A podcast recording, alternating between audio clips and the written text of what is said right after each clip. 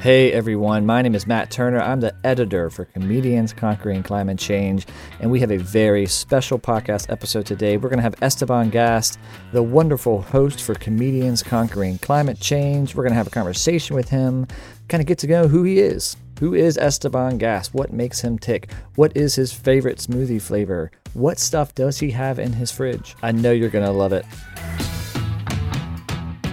Esteban, thank you so much for coming on uh, and talking to me. It's good to finally have a conversation with you and not just like cutting together your voice in the editing room. Uh, appreciate you coming on, man. Thanks. Yeah. No, this is amazing. Thanks for being here. And thanks for uh, being a very patient editor for every podcast. People don't know this. They're four-hour interviews that end up somehow fifteen minutes. Nothing makes it's mostly, sense. Mostly mostly Esteban just talking about himself a lot, and I just easily cut those out for the first hour. The solos you do, I know you think you're a good singer. Yeah. You're not. Stick with comedy. No, the world deserves to see my music career, uh, and you're holding it back. But you know what? I respect it. I respect it. One day I'll win you over with my songs. That's our next podcast. It's comedians uh, chorusing for climate change. I don't know. I don't have a good yeah, C. Yeah, it's still a C. Yeah. Well, cool. Well, thanks for giving us and the listeners an opportunity to kind of know who you are. Like, who is Esteban? You do a ton of stuff. So give me a kind of breakdown of who you are today and what you're up to. Wow. Uh, who I am today. It's a big question. Um, yeah, this is big. All right, are you ready for this four-hour answer that you'll cut down to thirty seconds? That we'll have a one-hour musical uh, in between? Yeah. Yeah, the only way to me properly answer that is in song. Um, I'm a, I think I'm someone who comes from a, a, um, a lot of different worlds, and, and I mean that in the way that my parents are Colombian. I'm like one hundred percent uh, Colombian, and I like have uh, you know go back to Colombia every year. My extended family's there, but I spent time growing up in Puerto Rico, which is a different mm. place, in like Chicagoland, in literally like the corn of the Midwest, like three hours away from any city. Right, so these are like places that I live that are formative. Those are pretty distinct and different worlds. Yeah, um, I was, I like taught high school for a little. I taught college for a little. And like, you know, helped write this book on creativity and was like in, in the education world, and then and then l- left that to be a touring stand-up comedian. Um, and to, to clarify, like touring, you know, like making like a hundred dollars. Touring is like generous. Like I was like, if you went to a small comedy club in like Topeka, Kansas, then you'd be like, oh, I remember Esteban. Like I wasn't. Sometimes people were like, no way. What, what stages were you at? And like, you know, and I was like, oh no, I didn't go to New York. I went to like Jersey. Yeah. And you know, like, yeah. When I'd go to New York, I'd do like a show on Long Island. Yeah, like right. The weirdest. Oh, you were on you were in Times Square? Yeah, there's like a side back alley. There was at least two homeless people and a few stray cats. Yeah. Got it. Yeah. I'm huge with the stray cat community. um, it's weird. Once they get adopted, they're no longer fans. They unfollow me on socials. It really hurts. Oh man, um, that's sad. Yeah, but but I made a living from, from comedy, which in itself uh, feels like a victory, regardless if it's mostly yeah. cats. Um, and then I went and ran this eco community, which is like an off-the-grid community all about sustainability in Panama. Um, and if you're like, wow, Esteban, that sounds really interesting. Um, did anyone make a television show out of it? They did. I moved to L A with this T V show. It's called Jungle Town. Um, about this community that that I was I was helping run. I was like the president. There were like four parts of it, and I was the president of one of the parts of it. Uh, so it was very intense, very strange. I like lived in a tent for almost two. And years. who who did that show? What was that? It on? was on Viceland. Vice, right? Uh, Viceland. Vice, it Viceland. was also on A and E and a few other networks. Um, oh, cool. But it didn't do well um, mm. because cats can figure out how to tune to the right. That makes sense. Channel. Yeah, right. So I yeah. we missed a lot of my audience. Mm. Uh, and but it was a really cool show. It was executive produced by Spike Jonze, who's a hero of mine. So it's fun for him to be like, "Oh, there's something here." Yeah. Uh, and then America unanimously decided there is not. Spike Jonze, here. You were right in a lot of things. This is not one of them. Yeah. You got it. Yeah, when he looks back on his career, he's like, wow, I had a lot of hits. And then that one time I bet money on Esteban. um, that's a that's a miss. Um, so then I moved to L A, and ever since then I've sort of have thought, hey, what happens if I combine everything? This education mm-hmm. side, this sort of like, you know, almost like sustainability side. This was a completely, we were trying to live a completely sustainable town, um, literally experimenting around sustainability and, and how we can work together um, to, to help climate change. Um, anti-climate change, to the, just to clarify, we weren't on the side of climate change. Right, okay. Um, we were anti-change, um, climate stay the same. Got it, okay. Yeah, and then not confusing. And then, uh, and then comedy and writing stuff. So the last few years in L A, I've been, uh, I would say, at, at the like intersection of of sort of like entertainment, comedy, writing. Mm-hmm. You know, like m- meaningful climate-y things, all that good stuff. What a segue to the next question. Um, segue. uh, so climate and comedy are the intersections of the podcast, and um, that's pretty important for us at Generation one eighty. Um, so it was a good, you're a perfect fit for that as far as climate and comedy. And then we know there's been a ton of progress in that space as far as climate goes, um, tons of work to be done. So why is humor a helpful way to contribute to the anti-change climate, the climate stay the same movement? We're working on, I'm going to workshop that yeah. name. Uh, Well, how does humor how does humor help out with that? Why is that an important tool? Yeah. You know, in yearbooks when you write like I love you, never change. Um, that's what we're trying to do to climate. Right. We're like, please don't change. We love you. Right. You know. Um, I love you, never change. Um, yeah, I I think a few things. When I was um, created in a lab when Generation one eighty, I remember like that. Yeah, a little yeah. bit of this, a little bit of uh, a little bit of Al Gore, a little bit of Spike Jonze. Yeah, a little. Uh, yeah, got it. Spike Jonze is yeah. It's like, do not tarnish my good name again. First, I help your show, and now look at you. Um, yeah, no, I man, I I think it is so so important. I I think for a few reasons. I think um, I think if you talk to people about climate change, they get really serious, um, mm-hmm. right? They, they there's like a weight to it. Yeah. Um, there's like oh, there's like an oh my goodness, are we really? Uh, like this is we're really gonna talk about this. This is mm-hmm. heavy. I don't you know I don't want to ruin my morning, sort of thing. So so I think if for anyone to engage with anything around um, climate change and clean energy in a way that doesn't feel heavy, in a way that mm. doesn't feel um you know like here's more bad news, I think is really really like that alone, that touch point is really impactful mm-hmm. for people to be open to the conversation, because not every time they have the conversation it is doom and gloom. Mm-hmm. um and I think the second thing is is when we come from comedy and in this place of opportunity or optimism, it is like from an informed place. Like I think sometimes I tell people that uh that I'm like, oh, I've got this fun new podcast with this great organization, Generation one eighty, it's really awesome, uh, and it's Comedians Conquering Climate Change, and we're trying to do this thing, and people are like, oh, you are you like delusional? You know, like, wh- what is your angle delusion? um, and I think I'm like, no, like, I don't think you realize that there's a ton of progress being done, that, you know, the, the, mm-hmm. we talk about this literally on every episode, it's like a bunch of good news, and, and some difficult news, right? We're also not ignoring it, but mm-hmm. the fact that we come from this place of optimism and opportunity is from an informed place, mm-hmm. is from, um, right, is is from the work that you're doing, Generation one eighty, and other nonprofits, and other, and even other companies, and especially what people, and, and some politicians, some countries mm-hmm. are doing. So I think, I think for people to engage with it in a different way is...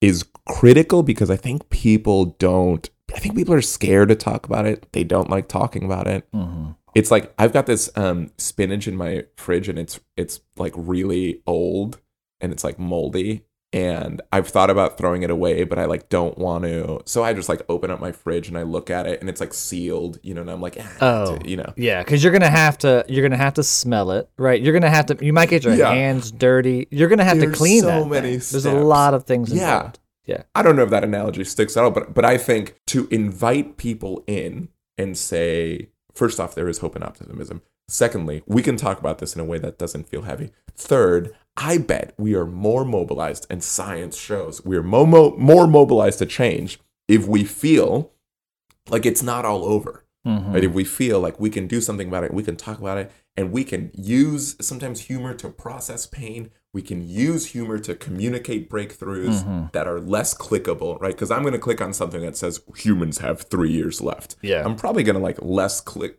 you know, less likely to click on something that's like algae is doing something cool in the ocean. yeah. Um, that re- that reminds me of, um, I don't know if you saw that uh, Don't Look Up movie yet uh, that everyone is talking about. That I, I noticed you weren't yeah. you weren't in there as a star cast along with Leo and all them. But anyways, yeah. uh, in the very, I don't know if you've seen it, but the very last scene, they're all sitting around this table and it's all about this comet that's going to come to Earth. And they had all this time, they could have done something about it, but uh, it's too late now. So they're all sitting at the table and they're just making talk about nothing that matters, right? It's the coffee talk, it's the whatever. And so I think, uh, I wonder if a lot of people feel like that's where we are right now. Like, uh, we're at the table. Yes. It's happening. But what we're trying to say is Generation one eighty, and I think you do a good job um, with the Comedians Conquering Climate Change podcast. It's like, well, no, no, no, no, we're not there yet. Like, we are actually well in the beginning of the movie. And unlike an asteroid, uh, it's not a, a one-and-done thing. It's not like there is a yes or no answer to it. There's a scale here. And I love the idea of how humor can just open up that conversation. And just let people yeah. know, oh, yeah, we're not, it's not all over, right? We have, and not only is it not all over, but things are happening. Like, a lot of good things are happening. Progress. We have a lot of momentum that's happening. That's great, man. That's uh, such a better analogy than my spinach one mm-hmm. that I'm uh, I'm almost threatened. Yeah. Have you? Uh, what's your experience on editing? We could we could swap these roles. I feel like I might have a comedy, at least a oh, metaphor. You coming in. I got a thing for metaphors. Coming in. Yeah, with your perfect metaphors. uh, but no, but I, I think you're absolutely right. I think instead of waving and telling people, we're not there yet, you guys. Mm-hmm. Um, I think literally like a better tool rhetorically and and emotionally is to come in with humor. Yeah. Um, right. So I think, yeah, I think if we're in the business of of helping people, you know, shifting people's hearts and minds, helping people sort of like um, expand their awareness a little bit mm-hmm. of of what the things that are happening. The dominant narrative is fear, and fear works really great at cutting through things. Mm-hmm. Um, I think a better way, a gentler way, a more human way is, I think, through humor and levity mm-hmm. and like and and optimism. And I think that is also an effective tool to to. Um, you know, shift hearts and minds in, in a way that they're like, oh, you know what? There is hope. We can do this. We can work together. Yeah, this isn't the end. There are a lot of really good things happening. Cool.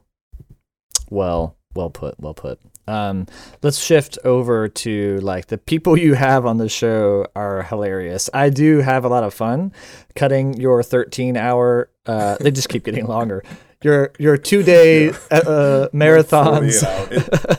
It's like Coachella, but only me and someone else with a microphone. It's three days. Yeah. um, you have a lot of hilarious people on board, and it's it's super wide. Some are like stand-up, some are improv, some are writers, some have like policy backgrounds. So, uh, and now they're they're doing comedy, and they're doing really good at it. So, like, what what do you look for in some of those guests that you invite on the show? Yeah, I think. I think comedy can can come from a lot of different places. Mm-hmm. Um, sort of like we're talking about, right? There's there's comedy that, that is that is also like fear or frustration that you're like, oh, look at what this thing. Oh, I'm so angry and everything makes me angry. And the Lewis Blacks of the world. yeah, yeah, yeah, yeah. That is my Lewis Black. Can you believe?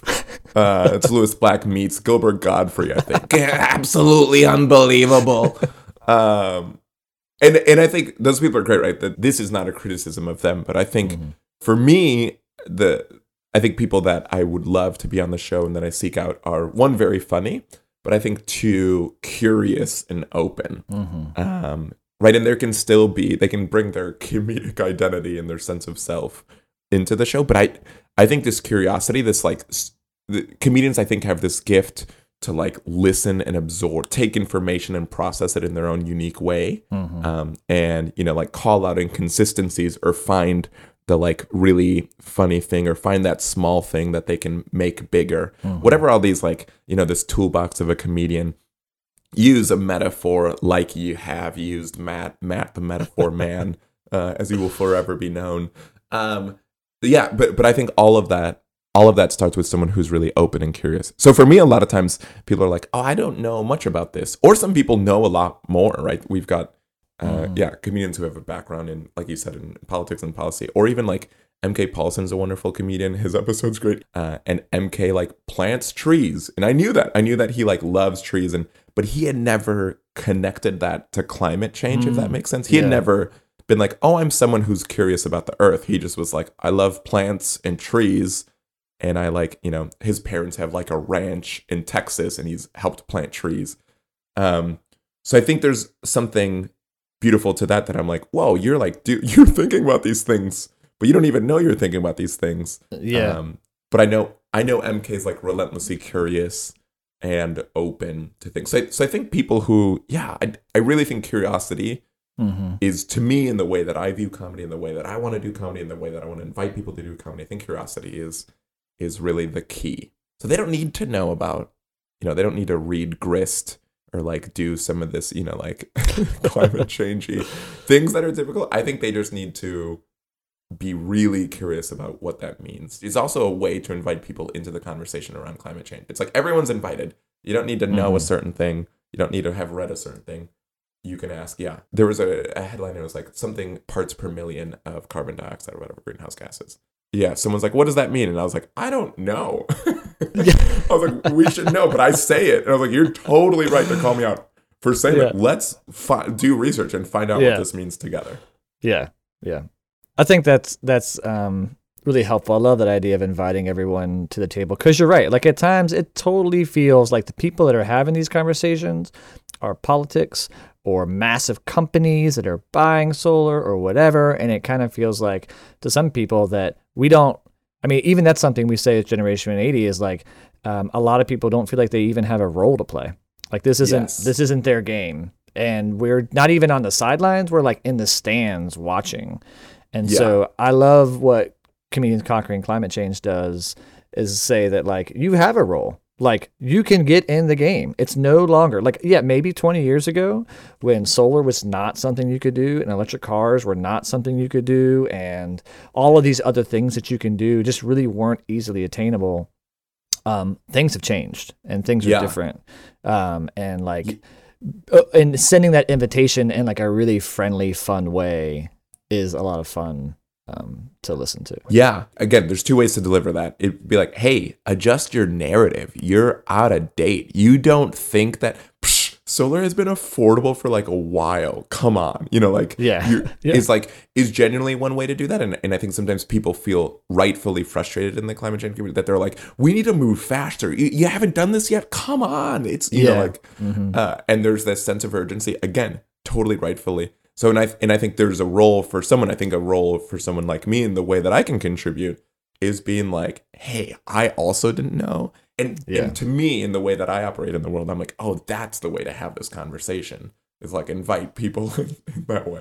Um, yeah. So, man, I think we've even answered this last question I wanted to talk about, which was like, um, what do people come away with? Like, what's your goal? If I had to pick a goal, what do I really want people to come away with when they're done listening to an episode or two? And I know we've hit a, a lot on that, but like wrap that up for me, put a big old bowl on it, put it under my Christmas tree. Like, what is it? Wow. Um, it's February. So, so this is going to be both. I think it's going to be both like a, a birthday and Christmas. It's my gift. Valentine's Day present. Yes. All right, we have just a couple of days. um, can I? I think there's two things in the in the podcast or podcast episode. I think pe- my hope and my dream is that people walk away and they feel like they are invited in the conversation. Um, they are welcome in the conversation. My hope is that this is an opportunity for them to engage with this topic and they like want to learn more. Right, that you've got like a little momentum. This is a bit of that spark. This is a bit of that momentum. Man, it, how beautiful of a gift if, if someone feels like they're invited, if someone walks away and, and they're like inspired to just learn more, right? They they like mm-hmm. walk away with a bounce in their step um, because I think if you're going to make change, if you're going to sign pledges, if you're going to, you know, uh, push politicians and everything, it is going to be easier with a little bounce in your step, with like a little small smile on your face. Yeah, that agreed. is a... is an easier way um, to to fight this fight. And I think the second thing um, is an even bigger we are all invited, right? Like I don't I don't have a background in in whatever climate. I like I'm not a scientist. I don't have these things. Yeah. Uh, so one I think for a long time I thought, well, who am I to to talk about these things? This is something I like read books about and all these people are smarter than me. Mm-hmm. Bill McKibben is great and I will just kneel at the altar of of Bill. Um, and then I was like, oh, the things that I'm doing in my life, the things I'm uniquely good at can be, we can talk about climate change in this way. And I think it is, dare I say, almost like a responsibility for all of us mm-hmm. to think about the way that we can show up for the earth and for each other. And I, I genuinely believe whatever you are into, right? I'm a strange comedian, you know, education teacher hybrid dude. Like, for me to have a role in this means that literally, literally everyone has a role in this. So it's like one, invited literally to the conversation, uh, invited to to find out more resources. Uh, every show has a call to action. And two, at a bigger existential level, you are invited regardless of what you do. Even if you're like, I don't know how juggling is going to be help climate. It's like, uh-huh, but it actually will. But it, I guarantee you it actually will. Um, anything that you are into. It reminds me of that episode that you did where you talked about that Venn diagram of like, in one side is like, all right, what can you do? Like, what are your skill sets? And yeah. then like, what brings you joy? Like, what makes you happy? And then what, what, what's the good work that can be done? And there's something in there in between, yes. in the middle of those three circles, there is something. And this, this podcast kind of seems like it's pretty daggone close to your, um, you look like you're having fun. I can't tell. I, I I don't know if you're just that good of an actor, but it looks like it yeah. sounds like you're having oh, a great time.